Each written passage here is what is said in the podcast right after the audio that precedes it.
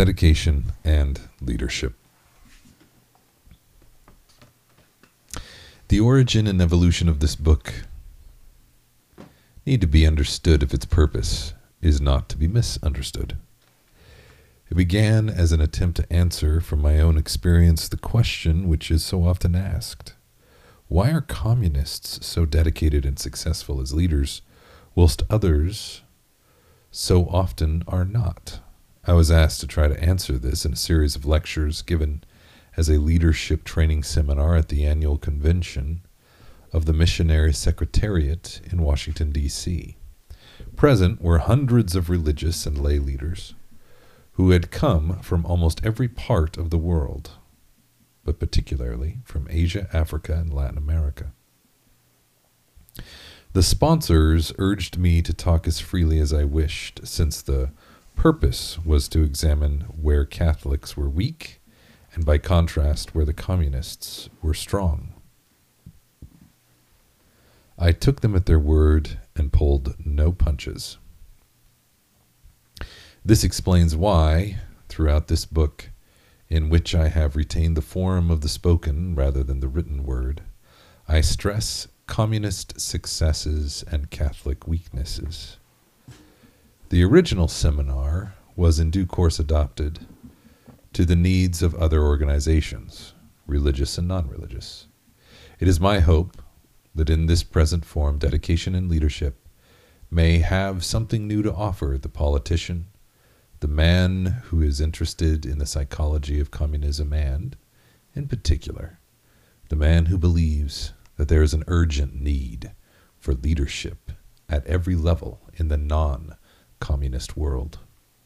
For, above all, this book is intended as a challenge. Douglas Hyde.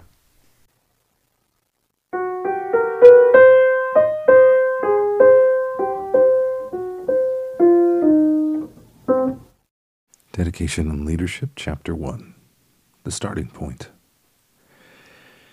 There are two points it is necessary to make right at the start so that we may have the aim and purpose of this study clear. Firstly, the subject is dedication and leadership, not anti communism.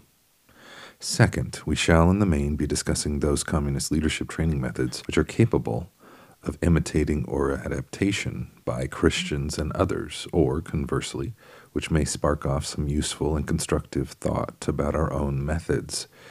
If in the process we arrive at a better understanding of the motivation and formation of the communist cadres, then so much the better. Indeed, I hope that this may be a useful byproduct of this discussion. But its main purpose is to see what we can learn from the communists' attitudes, methods, and techniques we shall be looking at the communists, not in order to attack, not to prove them wrong, but rather to see what they have to teach us.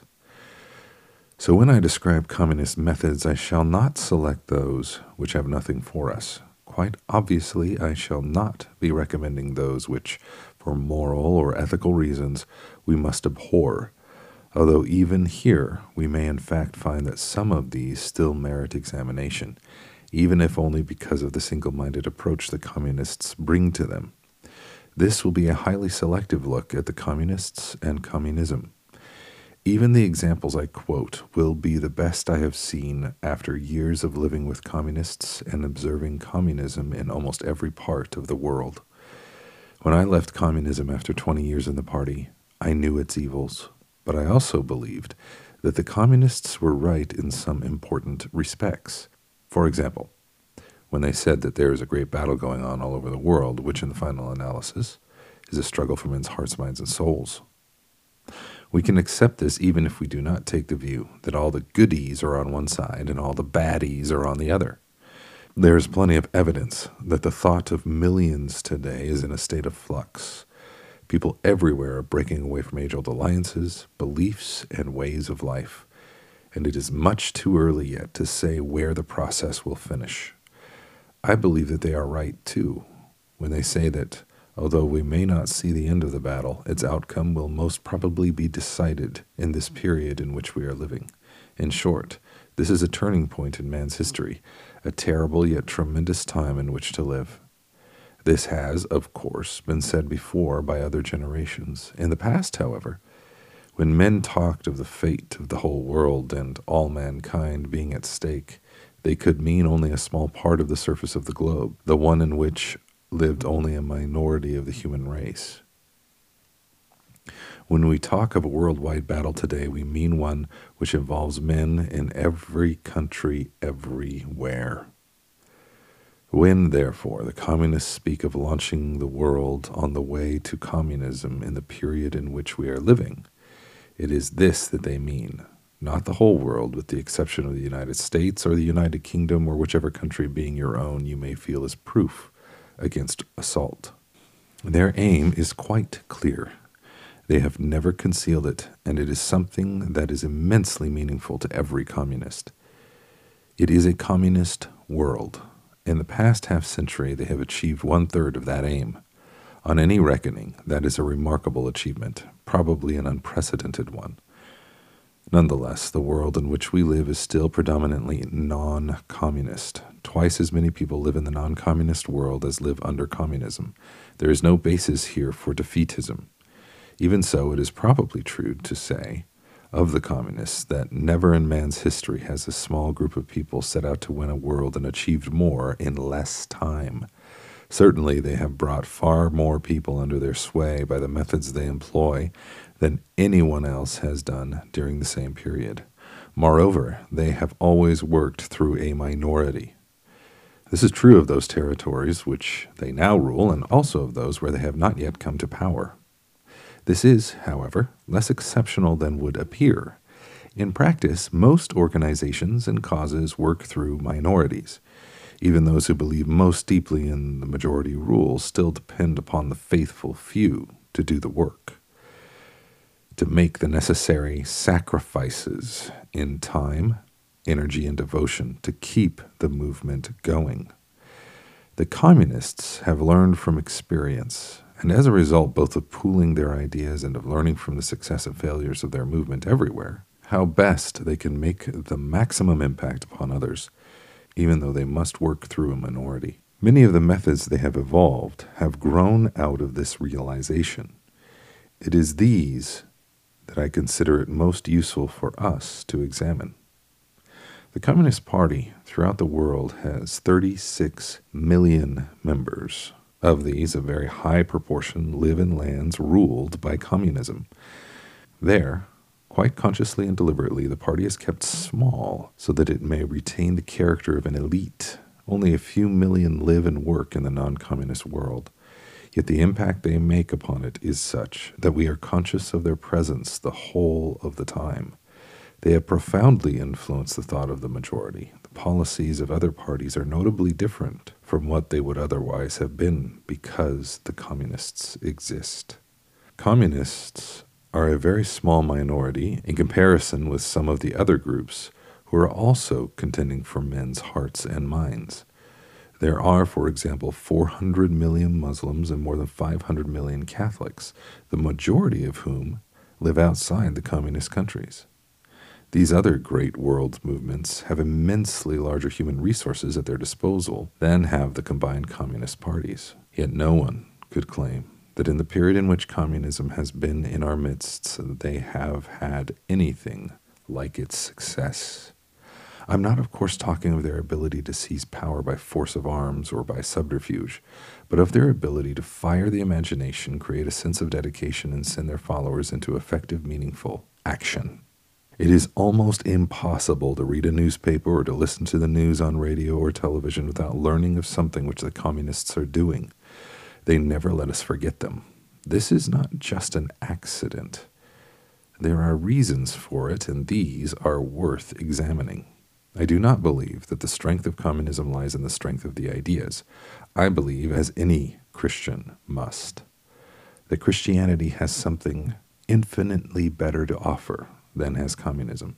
To put it in the rather degraded terminology of our times, we have something immensely better to sell. Yet it is they who have been able to influence our generation much more profoundly than have we.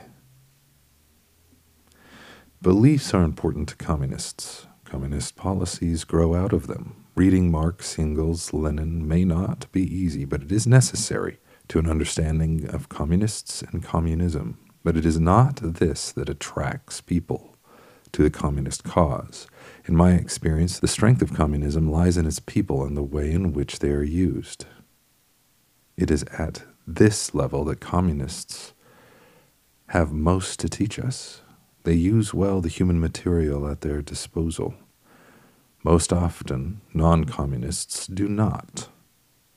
Perhaps I should make it clear that when I speak of communists in these terms, I do so against the background of having associated with communists in almost every part of the world, not just some special sort of British communists or Western communists who live in affluent societies. A point which must be grasped in any discussion of world communism is that communists are, or become, much of a type the world over. They have certain things in common which distinguish them everywhere. For 20 years, I was a member of the British Communist Party. I joined when I was 17 years of age. I spent all of my late adolescence and early manhood in the party. By the time I left it, almost every friend I had in the world was a communist. Communism had been my life, and I could claim to know communists, or at any rate the communists of Britain, very well.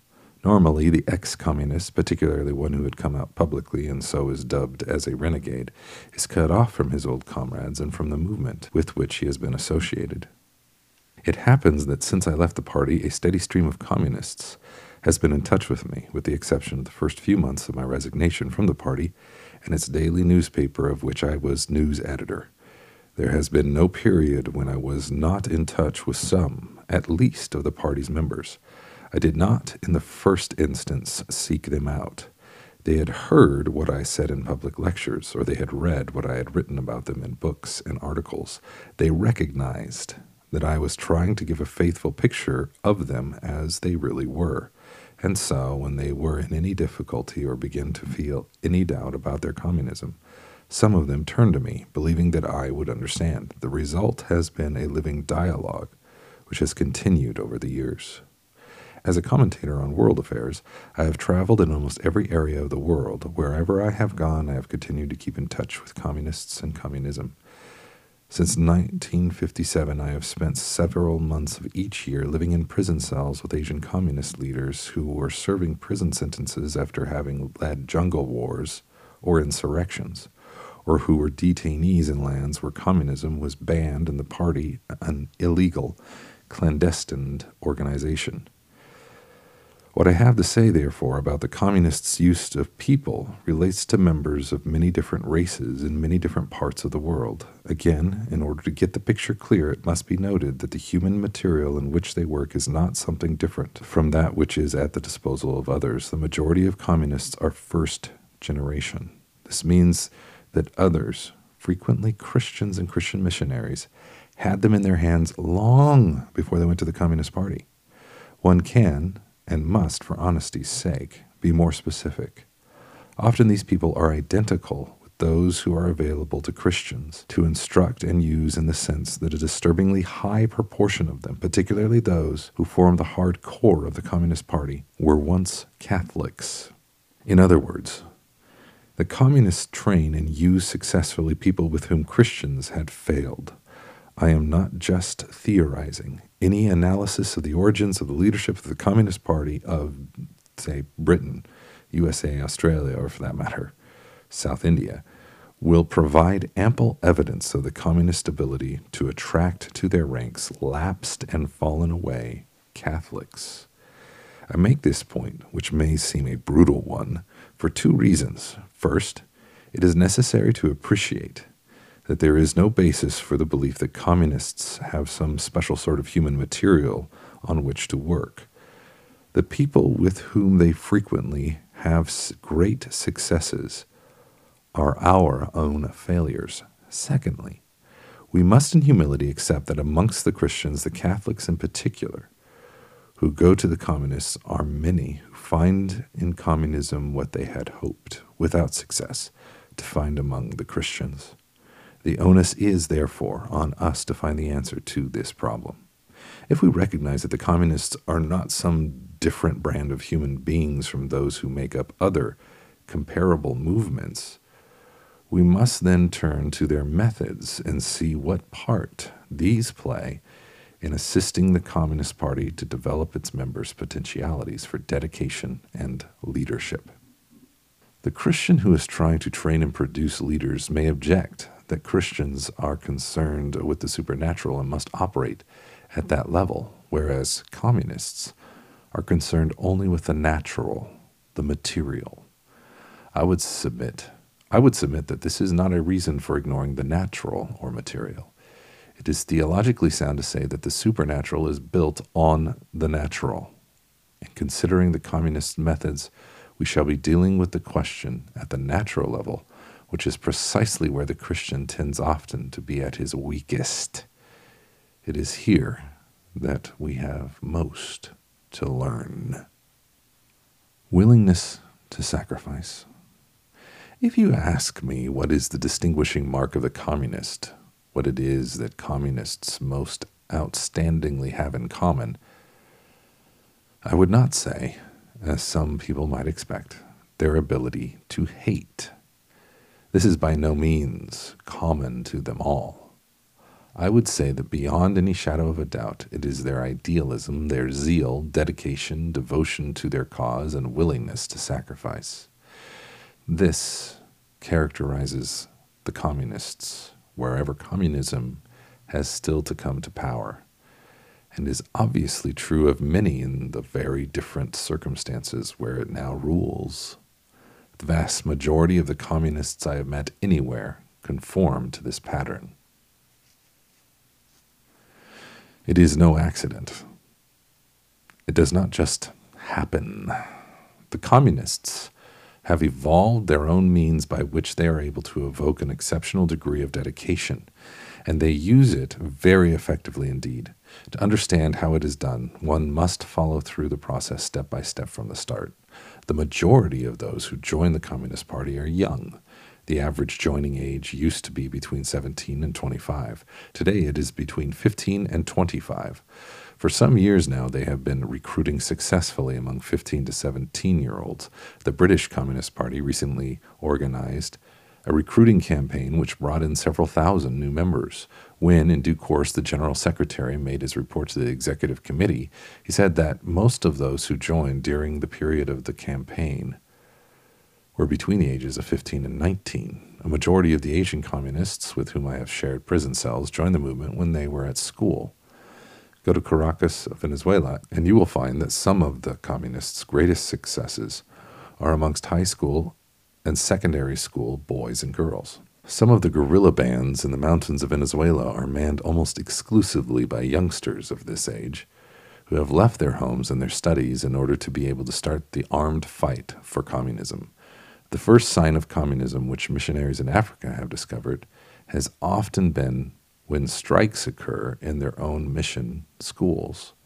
In other words, the successful appeal to the very young is not a British phenomenon. One finds it everywhere. Youth is a period of idealism.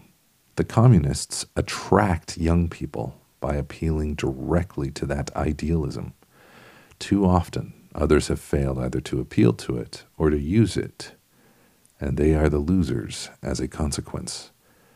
We have no cause to complain if, having neglected the idealism of youth, we see others come along, take it, use it, and harness it to their cause, and against our own. It is fashionable in some circles today to sneer at starry eyed idealism. Of all the ways of helping communism, I can think of none better than this. That sort of cynicism has driven many eager, earnest, intelligent, and potentially good youngsters to believe that the West has nothing to offer the young idealist but cynicism, and that this is an expression of the decadence of our way of life. It has led them to believe that if you are interested in improving man's lot on earth, if you want to change the world, and the boy who does not want to do this at some point during his adolescence will certainly make a cynical old materialist later on. It is to the communists, not to the Christians, you must turn. Wherever I have traveled, I have found that young people are idealistic. This is natural to any healthy youngster. I can only conclude that it is the way God wants them to be. We offend against charity and justice and against common sense too when we sneer at starry eyed idealism. We do it to our own loss.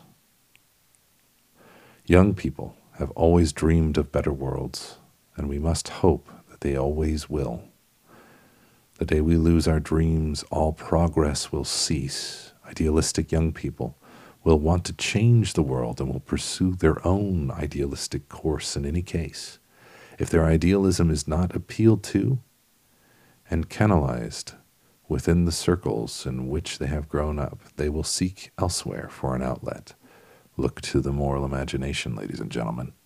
The communists have demonstrated that the idealism of youth is something which can be harnessed and used with tremendous effect. It is a dynamic thing. Despite all the twists and turns of communist policy, it continues over the years to provide the dynamism of the communist movement. Older Christians, believing that you cannot build perfect worlds and perfect societies from fallen men, too often take up what is at best a superciliously tolerant approach to youthful idealism when they do not ignore it altogether. The communists take it and use it. Communism becomes the dominant thing in the life of the communist. It is something to which he gives himself completely. Quite obviously, it meets a need, fills a vacuum at the time when he is first attracted to it, more significant is that it normally continues to be the dominant force in the life of the communist for as long as he remains in the movement. The communists' appeal to idealism is direct and audacious. They say that if you make mean little demands upon people, you will get mean little responses, which is all you deserve. But if you make big demands on them, you will get heroic responses. They prove in practice that this is so over and over again.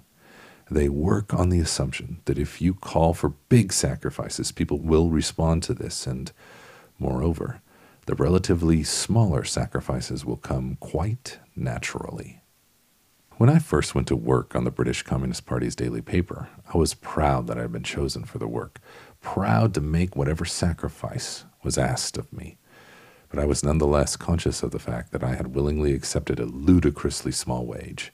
I will admit that I felt slightly virtuous about this until I met other members of the staff. Most of them were older than I was at that time. They had gone further in their careers, and some had gone very far indeed, and had had to make far bigger sacrifices than I. Some of them were earning one tenth of what had been their salary when they had worked for the capitalist press. There were times when, small as our salaries were, these could not be paid at all. Even when the paper became slightly more prosperous and the staff were technically given the union rate for the job, the sacrifices still continued. We got our pay packets, opened them, and immediately gave eight fourteenths of their contents to the party and the paper before it burned our fingers. Since everyone did this, it became something of a meaningless ritual after a while, and so we did not even bother even to receive the cash. It just went directly to the cause, and so it continues to this day. Among the party's leaders are many very able men, some of whom could command very high salaries if they were in industry or commerce. Instead, they accept the wage of a modestly paid, skilled artisan.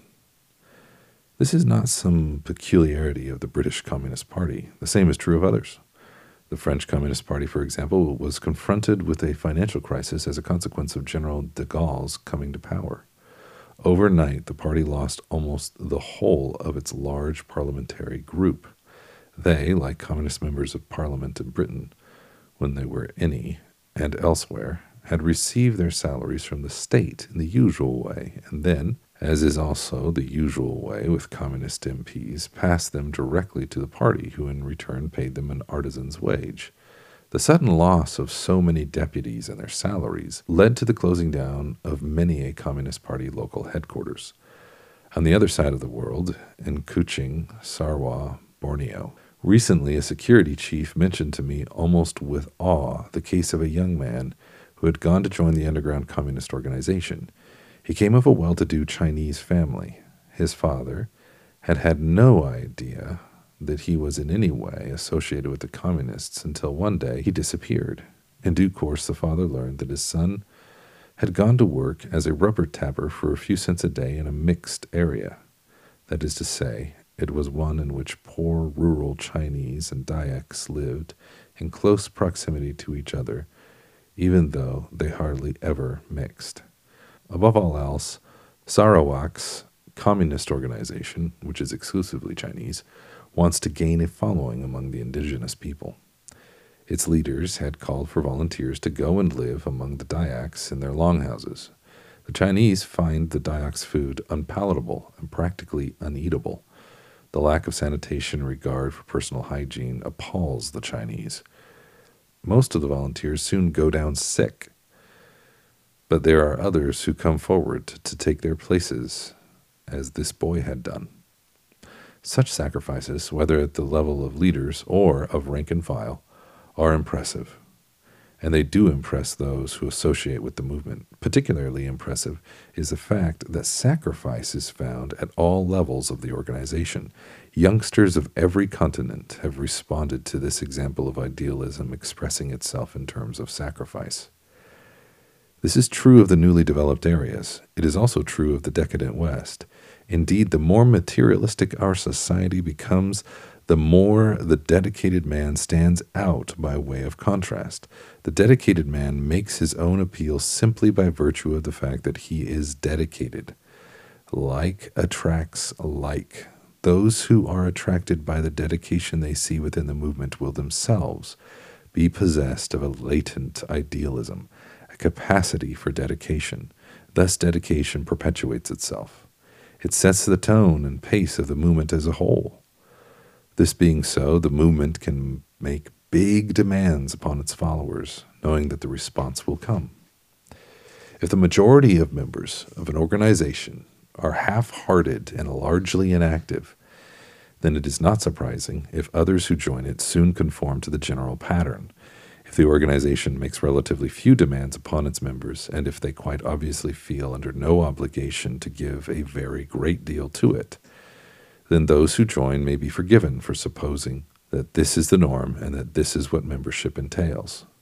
If, on the other hand, the majority of members from the leaders down are characterized by their single minded devotion to the cause, if it is quite clear that the majority are giving until it hurts, putting their time, money, thought, and if necessary, life itself at its disposal, then those who consider joining will assume that this is what will be expected of them. If they nonetheless make the decision to join, they will come already conditioned to sacrifice till it hurts. It is ludicrous to suppose that half hearted Christians can conduct a fruitful dialogue with fully dedicated communists. Perhaps it is this which underlies the fear of any such dialogue felt by some Christians.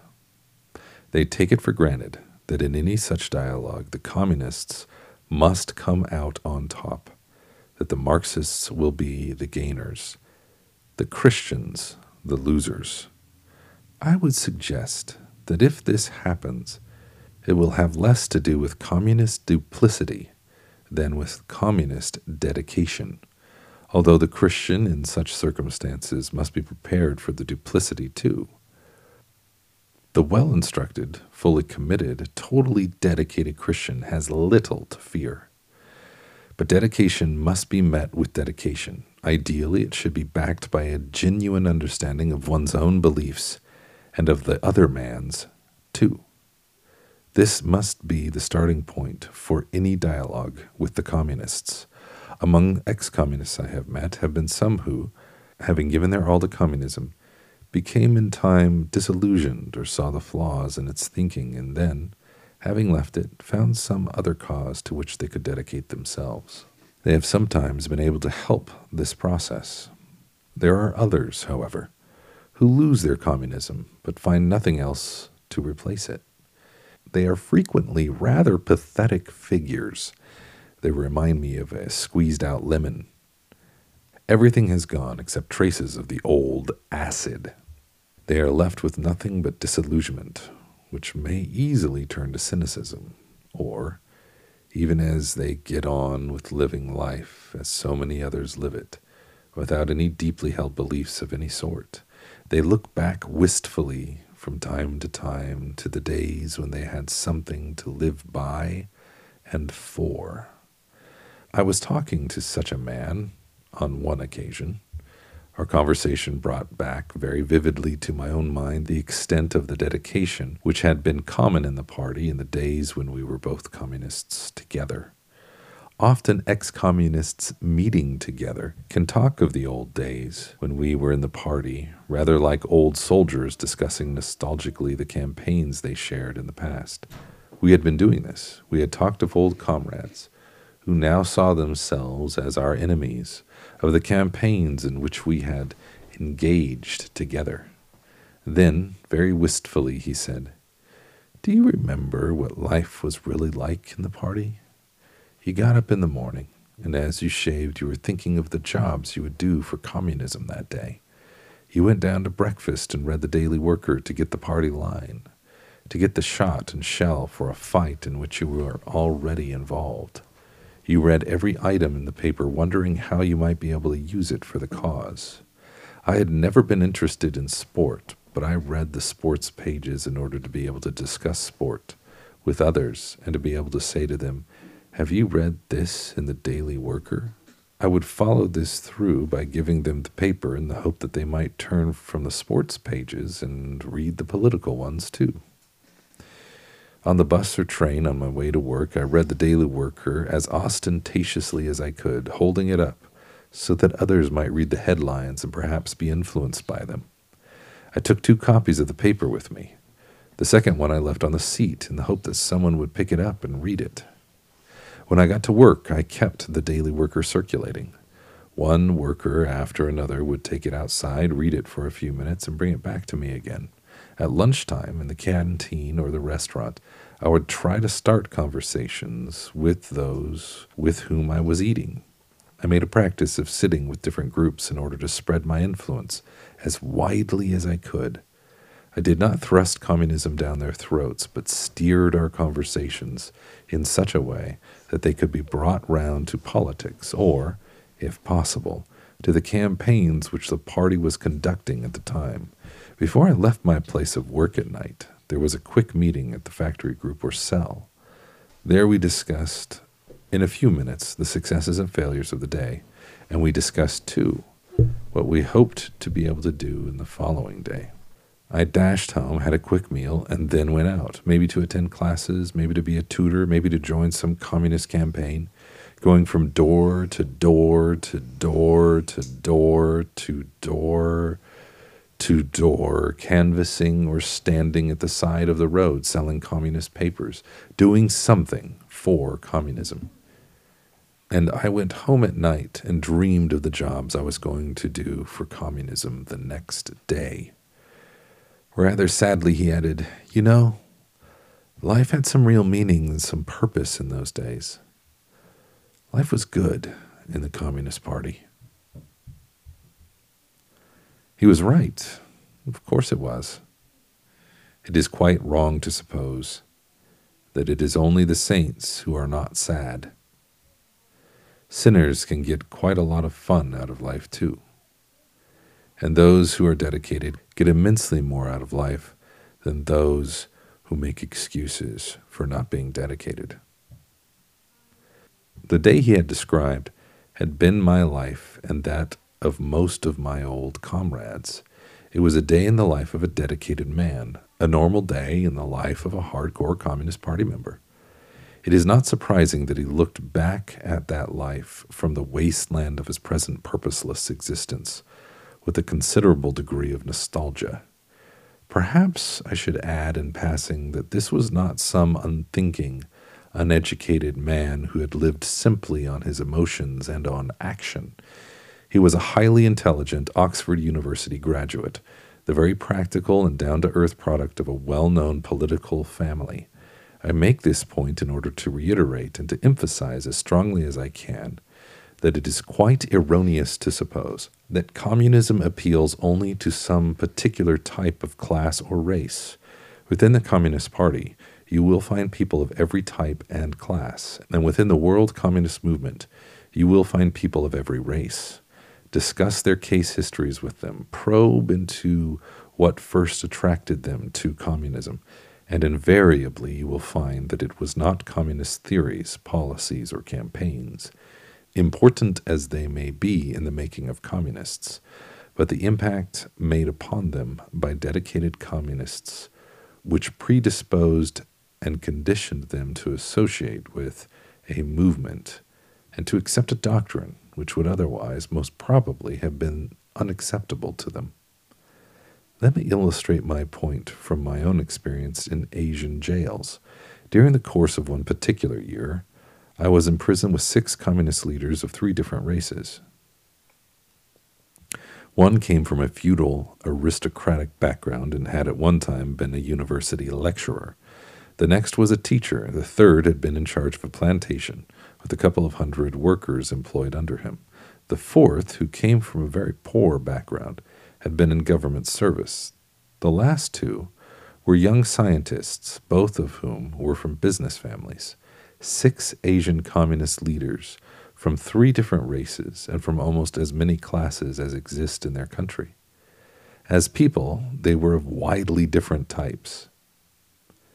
Not one, by any stretch of ingenuity, could put them into a single category, except, of course, that all had become communists. Each had responded to the communist appeal, and in every case it was associated with the communists as people, not a prior study of communist theory, which had prompted them. Each, too, had been prepared to risk their liberty and his career for the cause. The risk was real. I met them all in prison. There is no mystery about the indisputable fact that communists exert an, an influence out of all proportion to their numbers.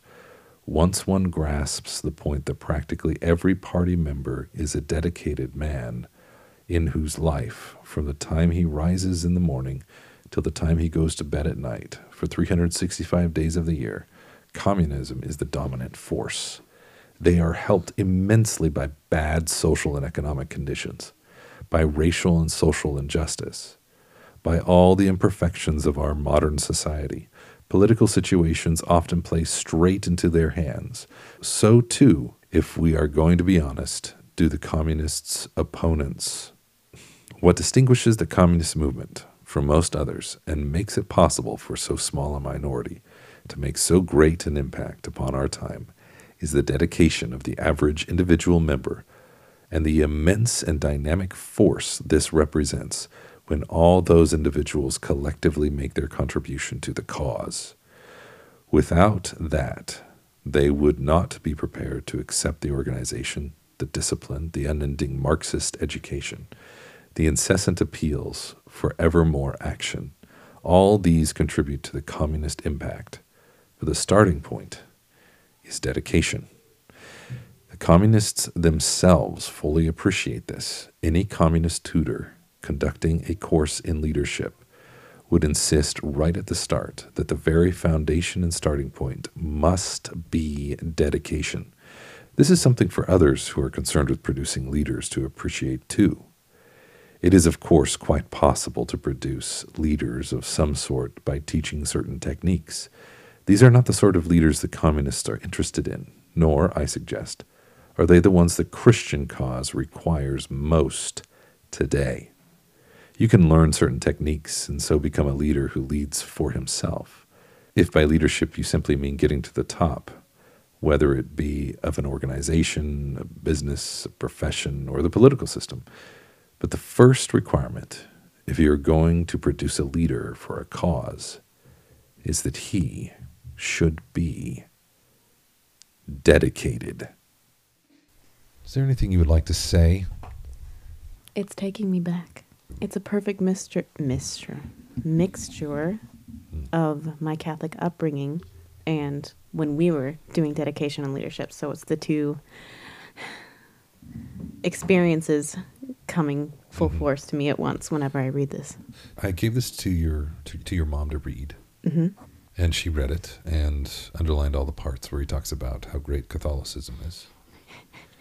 And then she was at ease, little knowing how dastardly we were hmm and our apparent misdirection. But when you actually read it, when was that? It was when we did the small group. Oh, so did we read it in Black Ops? No, it was after Black Ops. I think it was the second small group that I was in. Oh, you were in small group on small groups. Yeah. hmm hmm hmm Thank you.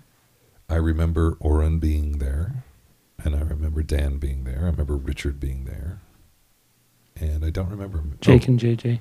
Well, there were several other. Jake was there and Yeah. Heather was there. James was there. There were several Black Ops Okay, in small group on small groups. right, that's right. Yeah, okay. Dan has taught dedication and leadership. I'm here with Dan Heed, and I'm here with Claire Mayo, and we're going to be discussing chapter one in dedication and leadership. Dan has led small group on small groups probably more times than I have. Probably, I think so. How many times have you have you, have you led it by now? About three. About three. I think I've read it. I think I've done it about three. So I guess we're tied. And then Dylan has has run a small group on small groups. Jake Scarlett ran seventy five percent of it. So we have some people that uh, have a wide range of experience on this book. And I was wondering, Dan, was there anything that really stood out to you in chapter one? There was a lot that stood out to me in chapter I'm, one. I'm sure there was, Dan. Um, why don't you tell me some of it? Well, um, I was uh, taken back like Claire was. The Hmm. first time I read De- Dedication Leadership was when I was 29 and I was single and unattached. And Mm. I can recall being challenged by the dedication required of the communists. I can recall thinking of the almost insane level of commitment. And I can recall the challenge that we got. And I've uh, led small group on small groups in basically every stage of my life. And I was telling my wife that I haven't read dedication leadership since just after Elizabeth was born. She was still probably under a year old. We were still in the apartment the last time I went through dedication and leadership. Oh, that's a good point. And so it's fascinating to read it 10 years later and see with a little bit of perspective, and this sounds incredibly arrogant, but there are some things that Douglas Hyde missed. There are some things he didn't grasp. And so I don't disagree with the book, and that's not where I'm going for. I'm not shooting this book in the head. What I'm saying is, okay, actually, what he said was most of the people that come to communism come at the age of 15 to 19, between 15 and 19 years of age. That was the demographic that you were shooting for with Black Ops. That's Hmm. it tends to be one of the most valuable and fruitful stages in people's lives. There's a reason why the minimum requirement to attend a banquet ball is 17 years old. hmm And so I can remember being 29 and wanting to change the world. Mm. The first thing that I came across in Dedication Leadership Chapter 1 that really stood out to me, reading again, even now, he said communists want to change the world and they believe that they can. They believe that they can win. And you and I had a number of conversations. We talked about how I was raised to believe that the whole world was going to end, that Christians couldn't win, and it didn't matter if we if we won or not, even though we can't. It doesn't matter if we can win, but we can't. and I I mentioned that I ran into this conversation with my wife's grandfather last summer. I, I mentioned the fact that you know we, we wanted to invest in the future and change the world, and we wanted to not give in to the communists and the Marxists. He summed up the evangelical position to a nicety. Well, we've only got ten years or so before God comes back, before Jesus comes back. Yeah, and, and you know, um, something that I noticed the very first time I went through Douglas Hyde is it never occurred to him to address that because Mhm. it's such an evangelical thing to say. Yeah. The Catholics don't say that. Yeah. And he wrote this in 66, at the height of the 50s and 60s when the church was building when the church was building church buildings that they didn't expect to last for 10 years. Yeah. I, when I say the church, I'm narcissistically excluding the Catholics because the Catholics weren't doing that. They were still building cathedrals to the glory of God, Yeah, they were. Yeah. which still stand. Yep. So I'm going to throw evangelicalism under the bus a little bit Mhm. because this is one thing that they consistently get wrong. Yeah. They teach their kids to just hold on until Jesus comes back. And as a result, I mean, the Babylon Bee posted an article which was brilliant. Christian kid praying fervently that Jesus doesn't come back until after his wedding night. because, well, Jesus is going to show up and he's going to ruin all the fun. So we just hold off a little bit until I get to experience sex. Yeah. Catholics don't teach that. No, they don't. to their credit, Right, yeah. It, it, it's one of several things I like about them. and that was one thing that struck me in dedication and leadership. The communists grabbed onto the idealism of youth and they taught them that they could win. Claire, in, in your experience as a Catholic, was winning something that was there? Because from the evangelical perspective, we have this lousy eschatology that ran rampant in in the established denominations and in the non-denominational reactionary charismaniacs and the weird spectrum that exists between those polar opposites we'll call them baptists were you guys necessarily taught not to like taking over was that a thing was was that a theme you guys didn't have eschatology so I don't know if the words used were taking over. It was much more so of a we already won. Hmm. Not a so let's sit around and wait for God to come back. It was w- w- we already won. Just do what he tells you to do and be a good Catholic and spend your life serving Christ and doing what the Bible and his church tell you what to do and you've already won. You just have to do your part. So already won meant you get, your salvation is secured, or already won meant meaning that Christ had already won, that Catholicism had already won. We were all already on the same team. mhm. And the poor people that didn't know any better were just doing their best. But we were all going to be in the same place at the end. The followers of Christ were. yes, yes, yeah. So there there wasn't necessarily a concern with hey, let's stop abortion. No, there was. It Catholics especially were the ones, you know, we were the ones at the abortion clinics protesting with signs and praying the rosary and standing with pamphlets asking, you know, people walking inside being like, "Hey, can I talk to you for a second? It wasn't so much to focus on winning mm-hmm. because like I said, we'd already won. However, that being said, it was our job to bring all nations to Christ. And that was just a given. So it was So an- bringing those nations to Christ equals attending mass. among other things, yeah. Okay. The Catholic Church, especially, I mean, in the 80s, the Catholic Church was one of the staunchest fighters against communism. And Yeah. when the Iron Curtain came down, it was attributed to the work of Ronald Reagan, Margaret Thatcher, and Pope John Paul II. Yeah. Mm-hmm. And so the Catholic Church really understood actual social justice and they were trying to enact God's kingdom. And they feel that the Pope is Christ's vicar on earth and that he is the literal king of earth. He's administering God's kingdom. And so they view it as this is God's kingdom and our job is to love mercy and to do rightly and to, mm-hmm. You know, Do our job while we're here, Yeah. but he's already won.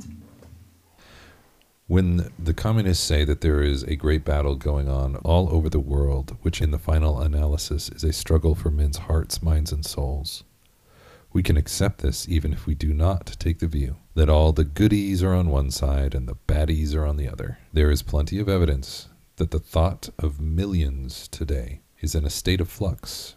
People everywhere are breaking away from age old allegiances, beliefs, and ways of life, and it is much too early yet to say where the process will finish. And that's very that's not a Catholic thing to say because even though with my family specifically, I wasn't taught that I knew if someone was going to heaven or hell or whether they were good or bad. We knew what we were taught about, you know, baptism and baptism what's is what gets you into heaven and there's several different kinds of baptisms and blah blah.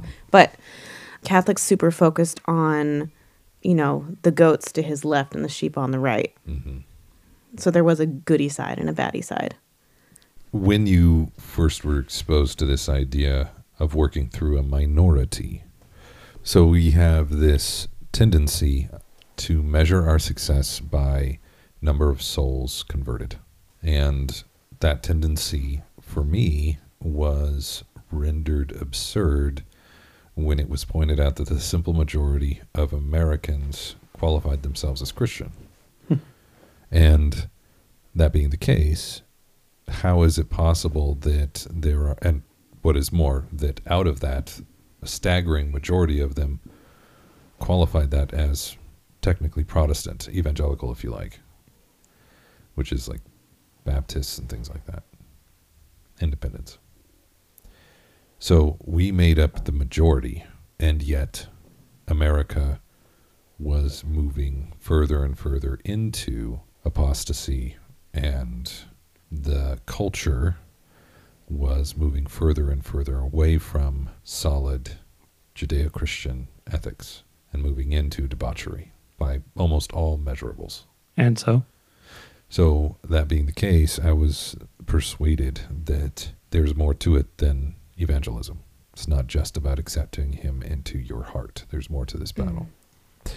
When the uh, communists say that they want a communist world, even non communists know that that means that they take over every single element of society from top to bottom.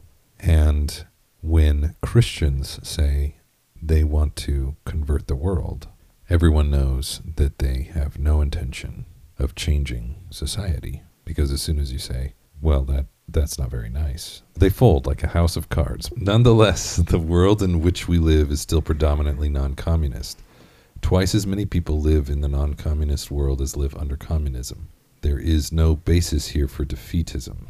Even so, it is probably true to say of the communists that never in man's history has a small group of people set out to win a world and achieve more in less time. Certainly, they have brought far more people under their sway by the methods they employ than anyone else has done during the same period. Moreover, they have always worked through a minority. This is true of those territories which they now rule, and also of those where they have not yet come to power. Thoughts? I remember the first time I heard that and being very convicted and slightly angry. I remember looking at Christian gains and over the same period that the communists conquered a third of the world, Hmm. we apart from possibly you know you could say well crusades you could say uh, maybe some points some very specific points in history maybe but never never anything close to what they what they were able to accomplish so i, I do remember feeling challenged and sort of pugnacious about it like come on douglas hyde i'll take you back So this was when we small group on small groups small group on small groups. No, um, 2011 2011. Wow. So in 2011, we ran small group on small groups. My back was broken. My soul was broken. Either I was newly married or I was about to get married. I was in an upstairs apartment on Nob Hill in Yakima, and I would like limp out to a chair and I'd curl up on it in excruciating pain. And then mostly people would talk, and I didn't have to talk very much because a lot of people had a lot of things to say about dedication and leadership specifically. And one of them was introducing this idea right out of the gate that we don't have to go out there and convert every single person to Christianity and then create consensus with every single new convert. I mean, at what point do we get to change our community? Hmm. Because Christianity says we need to be sure we're consumable and we don't offend anybody. we need to be relevant We need to be relevant by being irrelevant. It doesn't matter how many people are converted, how many people believe this is the right thing to do. We must not, under any circumstances, impose our ethics, our will, if you like, we can't on others. legislate morality claire had a thought Well, I was going to say that was a concept that I never really thought about until I met you. Because I don't know. Yeah, Jared. No. Jared. I mean, Dan too, Yeah, but you specifically met us Jared. both, yeah. Because, I mean, I don't know if it's because it wasn't taught to me, but it at least didn't register. It wasn't something that stood out. Mm. I mean, because, you know, it was our job to make disciples of nations. Mhm. What verbiage did you use? The verbiage I used was, "How would you know when a nation was a disciple?" So I think because Catholicism is already so controlling, Catholics easily take over. Like in Yakima, Mhm. Catholics have all the money, Catholics Mhm. have all the power. They're everywhere. The churches are everywhere. Mhm. And I guess combined with the idea that, you know, we've already won. It wasn't really presented to me in a way of how many souls can you win? How many people can you win over? Let's change society. Let's, you know, let's get into politics. Let's, uh, it, that stuff, whether it was taught to me or not, I'm not saying it wasn't, but that wasn't something that registered to me or that I heard often because it was just a given. So that, yeah, I just wanted to It was already a given. That was a new concept to me when you Yeah. started talking about that. Claire said something that uh, jumped out to me in rereading Dedication and Leadership, which I thought was very, very important, and which is something that the communists missed. This is oh, this is ten years on, an introspective look back at dedication and leadership, and now in a different stage of life. I can actually say Douglas Hyde missed out on this. I don't know if he was married or not. He was married and he had a child that I know of. What I discovered in having two kids and one on the way is that life changes pretty significantly between one kid and or between no kids and one kid and between one kid and three kids. Absolutely. And Claire said something that I thought was extremely powerful. The Catholics have all the money, the Catholics have the power, mm-hmm. the Catholics are everywhere. Yeah. And what the communists missed out on is continuity. Yes. And Douglas Hyde actually says this. He says the vast majority of the age that they get con- that they get converts to Catholicism are between 15 and 19. And the epiphany that I had is they can't make new communists. All they can do is convert. Right. And the Catholics have all the children. That's exactly where I'm going with this. So Catholics actually understood that in order to have a dynasty that lasts hundreds and thousands of years, you have to have families. You have Yeah. to push families hard. And communists don't. Mm-hmm. The birth rate in communist countries are actually forced because they, they fall be, be, below a certain rule, and then it's suddenly like, okay, we need more kids. We need, and you actually see this in communist China most specifically recently. They actually eliminated their one child rule because they're it's unsurprisingly they're killing the country doing that. And now 20 years after they cut that rule off, they're still having a. Anyway, I mean, I'm on a, a side note, but this is something the communists can't do. that they missed. hmm Yes. Well, it, you're, you're touching on something that Karl Marx specifically hated, which was generational transfer. Yeah. So, like his his big uh, confiscation plan worked beautifully Mhm. in every communist country, and I will go so far as to say this: Douglas Hyde wrote in more than just dedication and leadership. He Yes. also wrote a book called "The Cross and the Red Star" or something like that. "The Cross and the Star," something like that. It was in reference to China yeah. and how the Catholic Church tried to stand up to China and failed yeah. and they were expelled and they were slaughtered and they were destroyed and they were sent off to Hong Kong hmm and so on. And he, he writes about it. He co-writes the book with another man, a, a French priest actually. And one of the things that he says is that the Catholics capitulated hmm and they were ill-equipped to combat the rise of a new paganism, which is communism, or Marxism. And that's where Douglas Hyde's observations really come in handy. so the I, I agree with you and, and that does help like i mean it even lists that he read that he wrote probably i think 10 other books besides dedication leadership you can look at the front of the book it'll tell you Yeah. but to finish my thought along with generational th- transfer and i can see how karl marx hated that and how he was fighting against that. I get that. The point however is the catholics have the money because they build with a 500 year plan. Mm-hmm. And that and that requires infrastructure and planning and discipline and it requires passing something on to your children. And this it flies in the face of evangelicalism mm-hmm. because you Yep, grew up in a church that was built to last 10 years. Yes. i was raised to hold on until jesus came. Yeah. and I mean, so there's a lot of bad fruit that, and we've talked about that before. But my point is, the communists did not create, and I can say this now with you know 10 years after I first read Douglas Hyde and 80 years after her, after he was a communist, they didn't create a lasting regime. They didn't create a, a lasting dynasty. So if you look at any communist country, no communist country has lasted 100 years. None. Well, and that's what the the book is about, and I feel like what we're talking about is what works, not necessarily what's right or wrong, but you know, picking and choosing from communism what actually works, and that's why Catholicism works. That's one of the reasons that they do so well is because they have so many babies and raise their families so closely. And it's not just picking out people and converting them, it's let's birth them. Yeah. I do acknowledge that there are things here that the communists Yeah. are doing right, but this is something that Douglas Hyde missed. Right. The, the, the, co- the communism model that, that works so well does not work in the long term, is my point. Right. Yeah, and I think he he says this is not about whether communism is a good idea. He says I just want to steal the stuff that's worth stealing, Yeah. Oh, yeah. and he argues that that he doesn't do it using theology, which is where I see people fall down. Mm-hmm. I'm going to go argue theology with a Catholic. It's like Catholics don't know theology; they know tradition, or they know ritual. Anyway, that was something that jumped out to me in rereading because he talks about dedication. And again, you can demand the dedication that is required of communists of 15 and 19 year olds. I was telling my wife this after I mm-hmm. read the first chapter. After Black Ops, you had members of Black Ops saying, Jared, we will give you our firstborn child. like, because you had made the joke, eh, I'm just going to ask for your kidney and your firstborn child.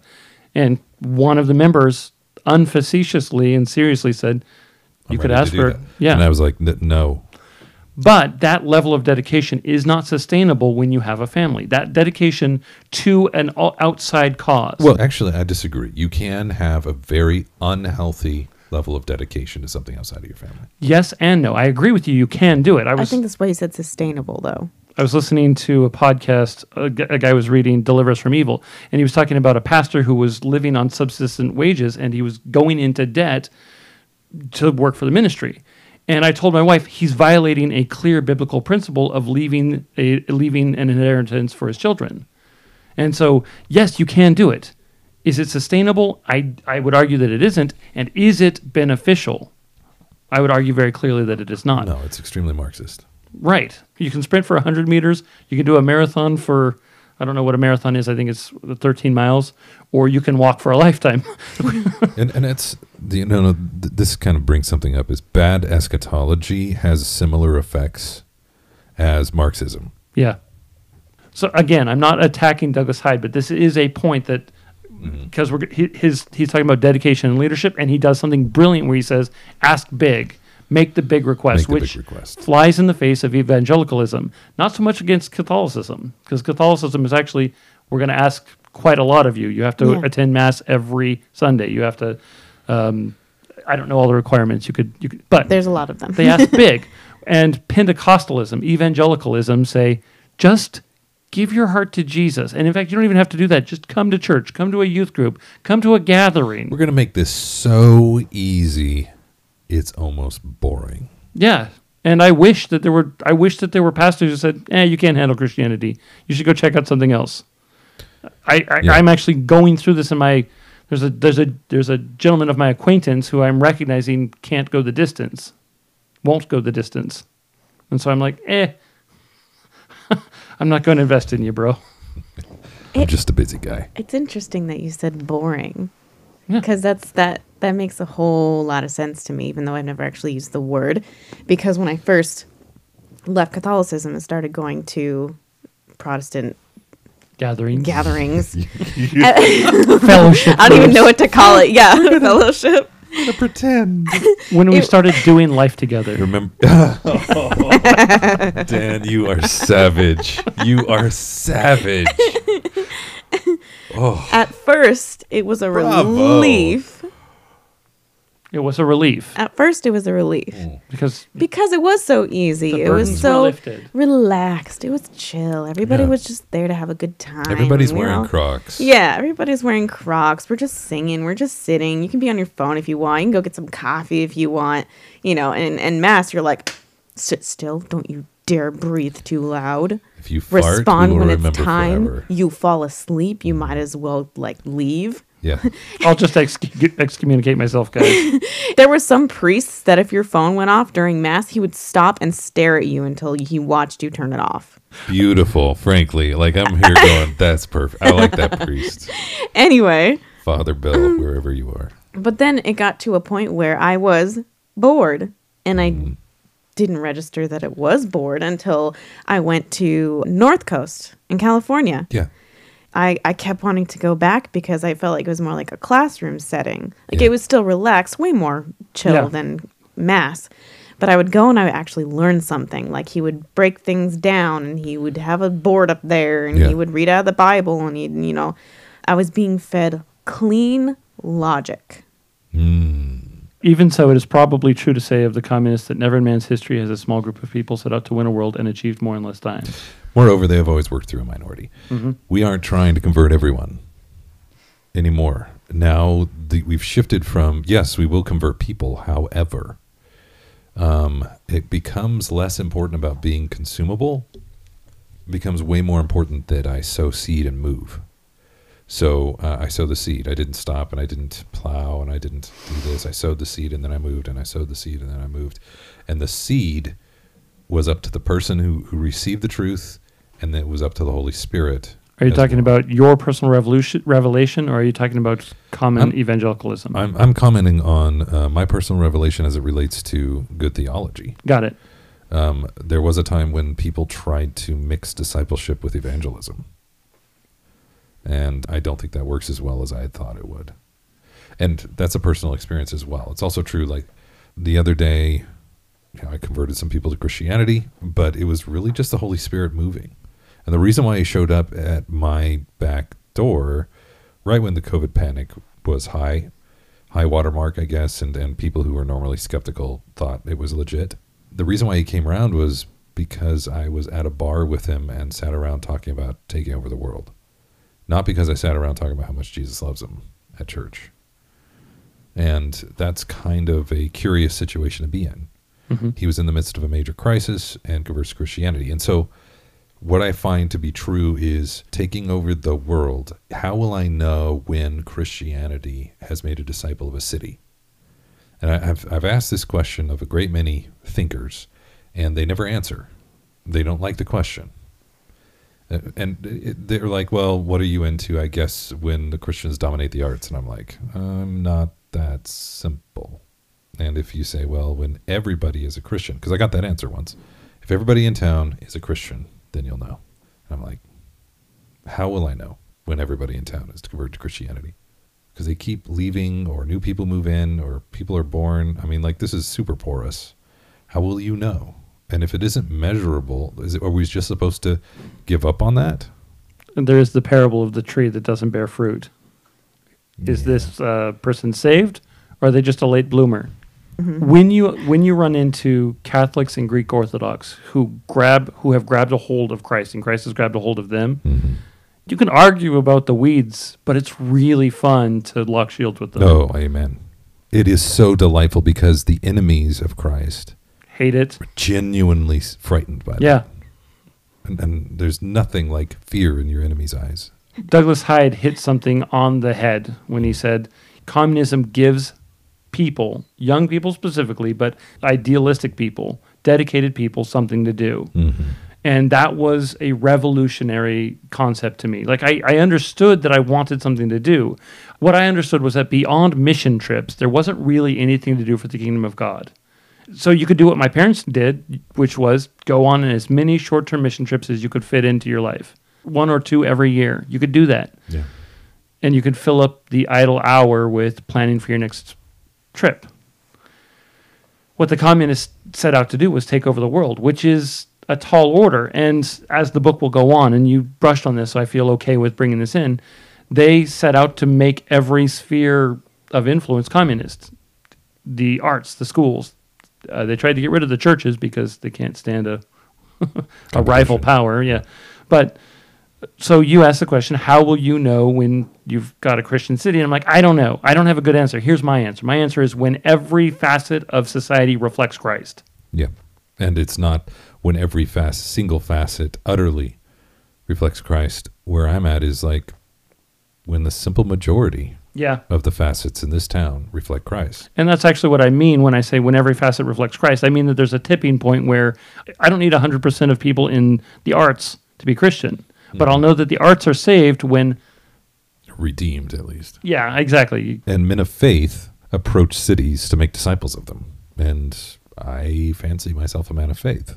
Anyway, so my point is he gives people something to do. There's a mission, and that mission is compelling enough that it requires them to get up and serve in their mission at their work. And then When they get done with their work, they have a meeting on how it went. They plan for the next day. They, he goes home, he grabs a quick meal, and then he's off to tutor or that- to go to the rally or whatever. And that's the thing that's profound about the day in the life of a communist. He's talking about he lives, eats, drinks, breathes communism. communism and Christianity.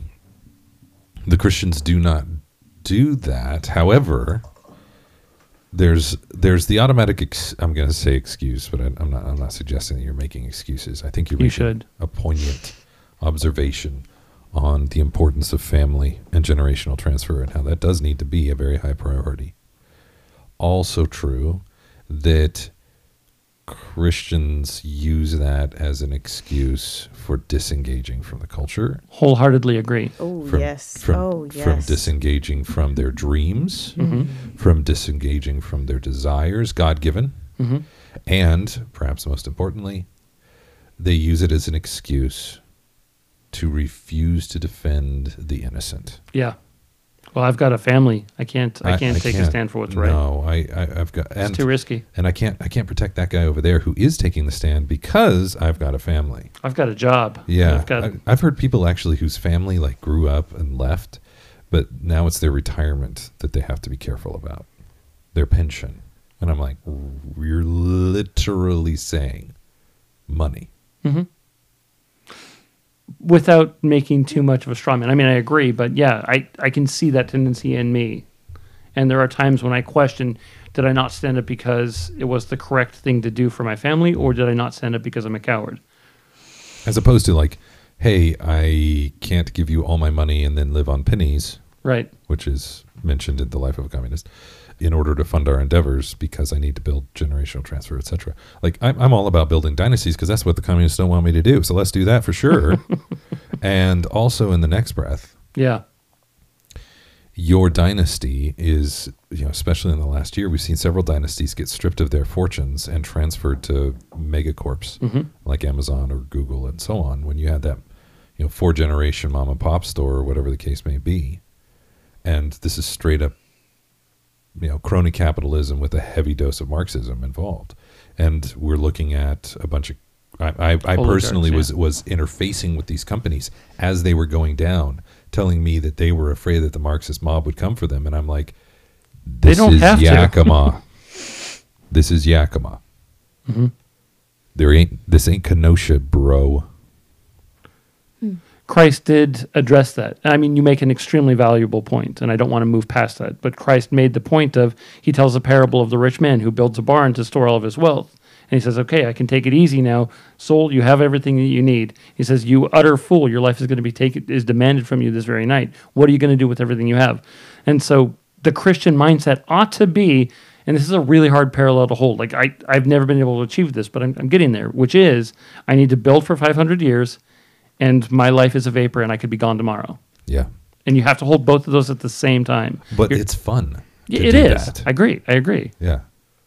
To the extent that I've been able to get there, it's it's a lot of fun. Yeah, it's a game. It's it's You can wager it all. You can wager There your you whole go. fortune There on a go. single you would. game of pitch and toss. you- I knew it. it is easier for a camel to pass through the eye of a needle than for a rich man to enter the kingdom of heaven. That was so overused in Catholicism. hmm And there was the extreme of like my saint mother who literally prayed as a young adult before she was ever even married. My mom was married at 18. She would pray that God would make her like St. Francis and make her poor her entire life so that she could be a good Catholic, so that she'd be a saint, so that she could go to heaven, so she could be the ideal, you know, the ultimate Saint. You said Please saint. Yeah, Christ. perfect. yeah, yeah. She wanted to be saint. Yeah, that's that's that's most Catholics. That's what we were taught as kids. We strive to be saints. Yeah, and it's a it's a, it's a noble ambition. hmm So there was the extreme of, you know, I want to be poor my entire life in order to be pleasing to Christ, or, you know, I'm gonna make all this money so that I can be secure. What you said, you know, oh, I'm good now. I, you know, making making my fortune. Here it is. I'm good now. We can fight for Christ now. You know, so I like hearing about the balance because that's not something that's said often. It's either one extreme or the other. Yeah, it really is, and and and it's it's frustrating for me to hear. I'm, I'm sorry, I've been listening to sermons about that Mm-hmm. um, since the 90s. Yeah. Okay. Not since the 80s. I don't know why, but like in the just, 90s. just the 90s. Yeah, in the group that I was with, okay, that I was running with, they started to examine the issue of generational transfer as it relates to wealth. Mm-hmm. And you can't sit there and say, I'm going to give my kids a bunch of money so they don't go to heaven if you're really worried about their relationship with Christ and that's what you're trying to build in them. Yeah. Right. So y- you can't necessarily do that if you're also saying, I'm going to um, transfer wealth to them because we see now that in the transfer of wealth, you build dynasties and that that glorifies God if you choose that it does hmm because there is no sin in it. Right. And so, as we stand before the throne room of God, and He says, "Did you steward what I gave you?" It isn't just some weird metaphorical stuff. Okay, so so Right. here here we are, and and uh, we're dealing with the eye of the camel question because we are talking about communism here. We are talking about Marxism. hmm They hate generational transfer. They hate it. Yeah. They hate the idea of a dynasty. They hate the idea of not just that wealth would transfer, but the capacity to accrue wealth would Mhm. transfer. Mm-hmm. As, you know, the Jew hatred, the anti-Semitism. Yeah, it was all about death. Yeah, they wanted they had to exterminate it. But but one of the things that I found to be interesting as we would uh, cross-examine that is is those extremes where they'd be like, we don't measure you by how much money you make. However, we measure you by how much money you make. and there was like, well, you know, I'm going to go work with this person as my mentor. Okay, why? Well, they're very successful. How are they successful? Well, they have a lot of money Hmm. okay so again we kind of kind of would circle back this is in the 90s some of these people were like once i get that money then i will do that. But then it also was kind of curious because once they achieved that they just bumped it up. It wasn't enough. you know back in the 90s i learned this question. It was how much is enough? Because if you come along and you're like well you know this is what i do this is my gimmick and you know this is what i'm working on but once i once i make it then i'm going to actually engage the culture and i'm like how much is enough? Because i don't believe you. Because if you're not engaging the culture now you're not going to engage the culture Mhm. later on and i know a great many people who don't want to be involved well, they wanted to be involved with jared when they were poor but when they had the opportunity to make it big jared was too spicy Yeah. and I, I always It didn't work for them anymore. Yeah, well, it was pathetic because I'm like, look, I still like you. I don't have a lower opinion of you because you made these choices. Actually, I think you have a great deal to offer still because you understand systems or you understand, like you've disciplined yourself. You have more to offer now. Yeah, you have more to offer now, but you're also a coward. Hmm And and it really comes circles back around to theology. Even though even though that's not necessarily what most people would understand. They would think Jared just likes making trouble because he's he's a provocateur. You don't only make trouble because you're a provocateur. You also are willing to call people out on their bullshit, and people don't like that. You don't make trouble because you're a provocateur, but you do enjoy They do enjoy the it. process of causing Well, trouble. yeah, and, and and that's really where the where where perhaps I should grow uh, because it is true. I do enjoy it when when evil men, or at least when men who who hate Christ and hate sound theology, when they get irritated at me because I will not shut up when they try to destroy my reputation or whatever. And that's yes. understandable. That brings me a special sort of joy that I communicate on a regular basis. Again, in order to get the picture clear, it must be noted that human material on which communists work is not something different from that which is at the disposal of others. The majority of communists are first generation. This means that others, frequently Christians and Christian missionaries, had them in their hands long before they went to the Communist Party. Page 14. One can and must, for honesty's sake, be more specific. Often these people are identical with those who are available to Christians to instruct and use in the sense that a disturbingly high proportion of them, particularly those who form the hard core of the Communist Party, were once Catholics. In other words, the Communists train and use successfully people with whom Christians have failed. I am not just theorizing. Any analysis of the origins of the leadership of the Communist Party, say Britain, USA, Australia, etc., will provide ample evidence of the Communists' ability to attract to their ranks lapsed and fallen away Catholics. Hmm. I make this point, which may seem a brutal one, for two reasons.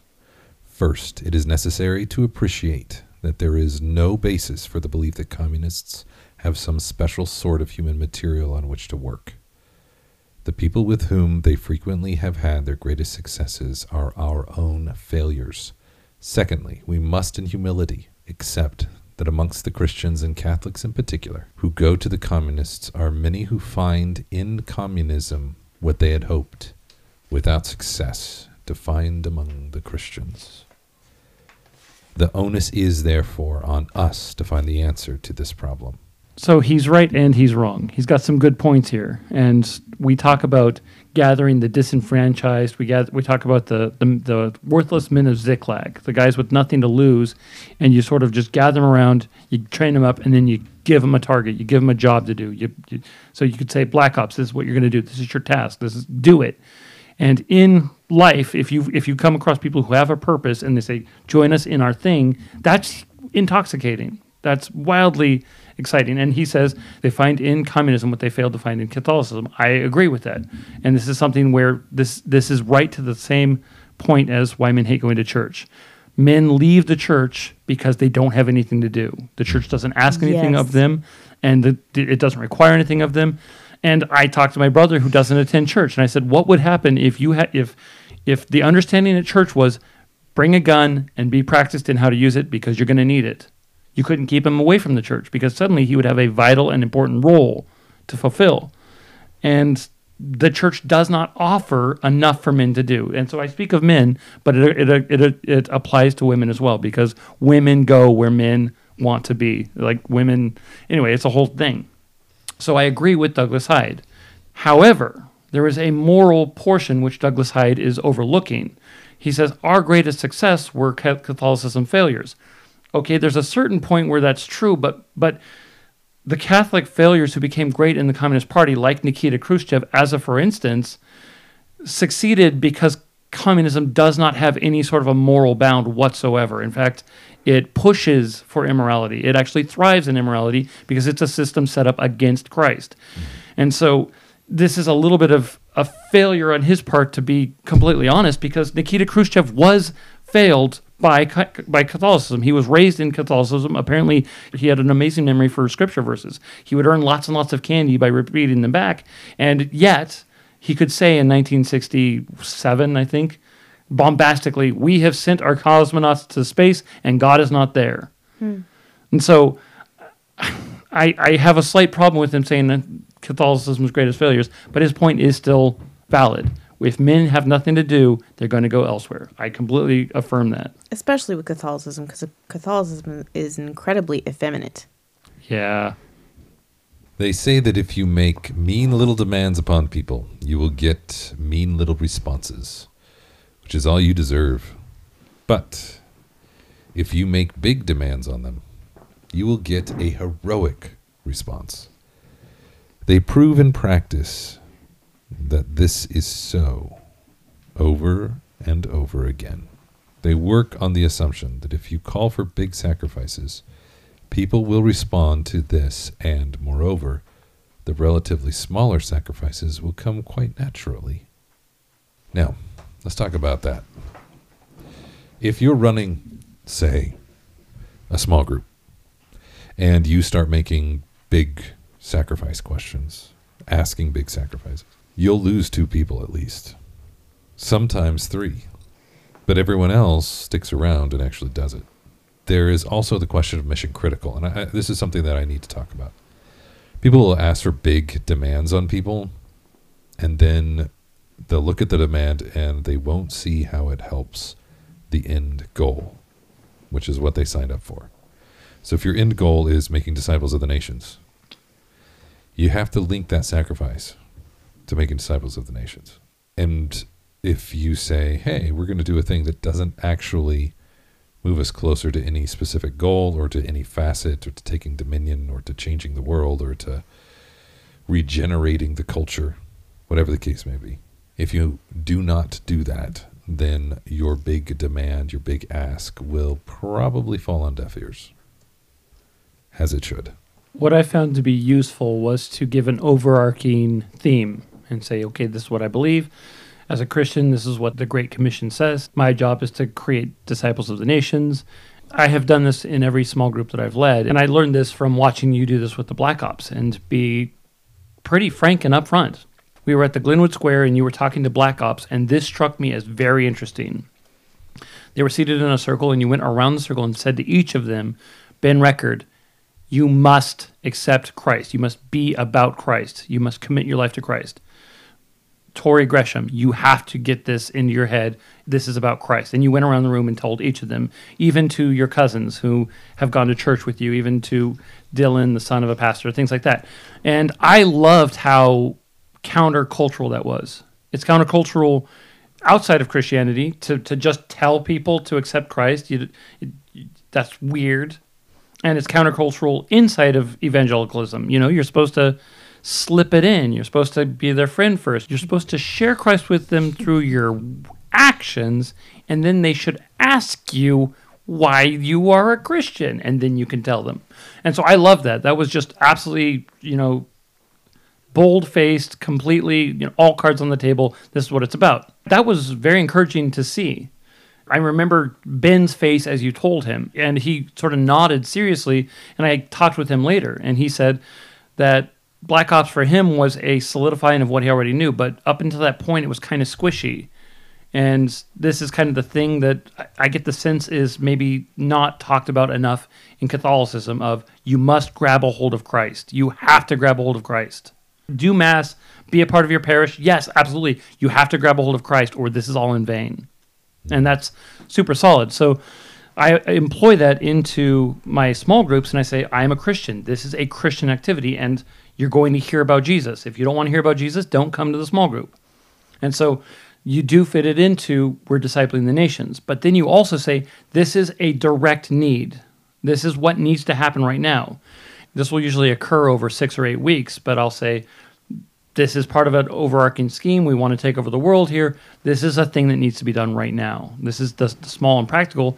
And what you get is you get the high end thinkers who are like, yeah, I want to change the world. You also get the, I want to have some fun, and this is what my friends are doing.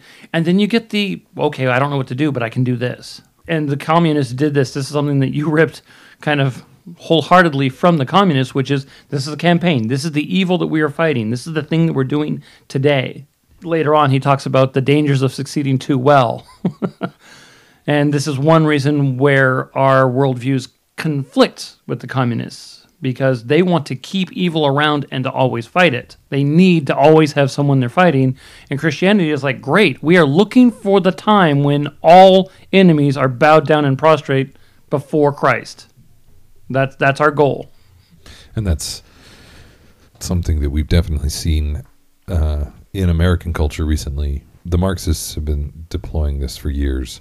Anyone who disagrees with them is a fascist, is a racist. It's gotten to the point where even people who should know better are beginning to, you know, they're trying to manage the accusation, uh-huh. if they're honest with themselves, by conceding things that are anti truths. And then they're like, okay, so now we have some common ground, as if that's going to work. You don't do that. Like if if actual fascism has taught you anything, don't give anything to Hitler. The entire point was that he was never ever ever satisfied, specifically when he was invading Austria. It was an understood tactic that they would make outrageous demands just so that they couldn't be met as a pretext for attacking. That was a, a very curious thing that we would see deliberately and, and in a calculated fashion deployed by Marxism. And one of the things that I found to be true in Christianity is there seemed to be an expectation, perhaps not with the Catholics, was definitely true, and this has resonated with the guys that grew up in, in evangelicalism, where I would say there's an attitude that you will take the Jesus pill and everything will magically be better, right? And with the Catholics, they're like, and now you go to confession to confess that you're not better yet. And I'm like, mm-hmm, that sounds good. And I, I got to be around people that were wrestling through that, that were saved in the Jesus movement. And then they found out, you know, that guy over there was magically cured of his heroin addiction. That guy was magically cured of his LSD addiction. He still had to go get dentures, but he was he's doing pretty well now. I wasn't. I'm still addicted. What gives? And working out their salvation in fear and trembling basically turned into confessionals, where they would go and they confess to their pastor effectively with little meetings, and they would get coaching and they would do things like that. It wasn't sitting in a booth with a priest, you know, or at least a priest that was wearing the correct clothing, but it was essentially confessional work. And you see this in the scripture where you're confessing your sins one to another continually. The last thing that I need to say about this chapter is the first thing that you need from a leader is dedication. That's an interesting take. And that's absolutely true. And I missed that because I was thinking of the dedication of followers. But a leader needs to be dedicated. And that's something that we cover in small group on small groups. The, the leader has to embrace, the leader gets the worst deal. The- Yes. they don't get the exalted position, they get the most work. Yeah. And the people will only be dedicated to the extent that the leader is dedicated, Yeah. Everyone will be slightly less dedicated than you are. by and large. Mhm. And that is the end of our dissection. And thank you very much for coming. And we can hit the stop button. Thank you. Try that again.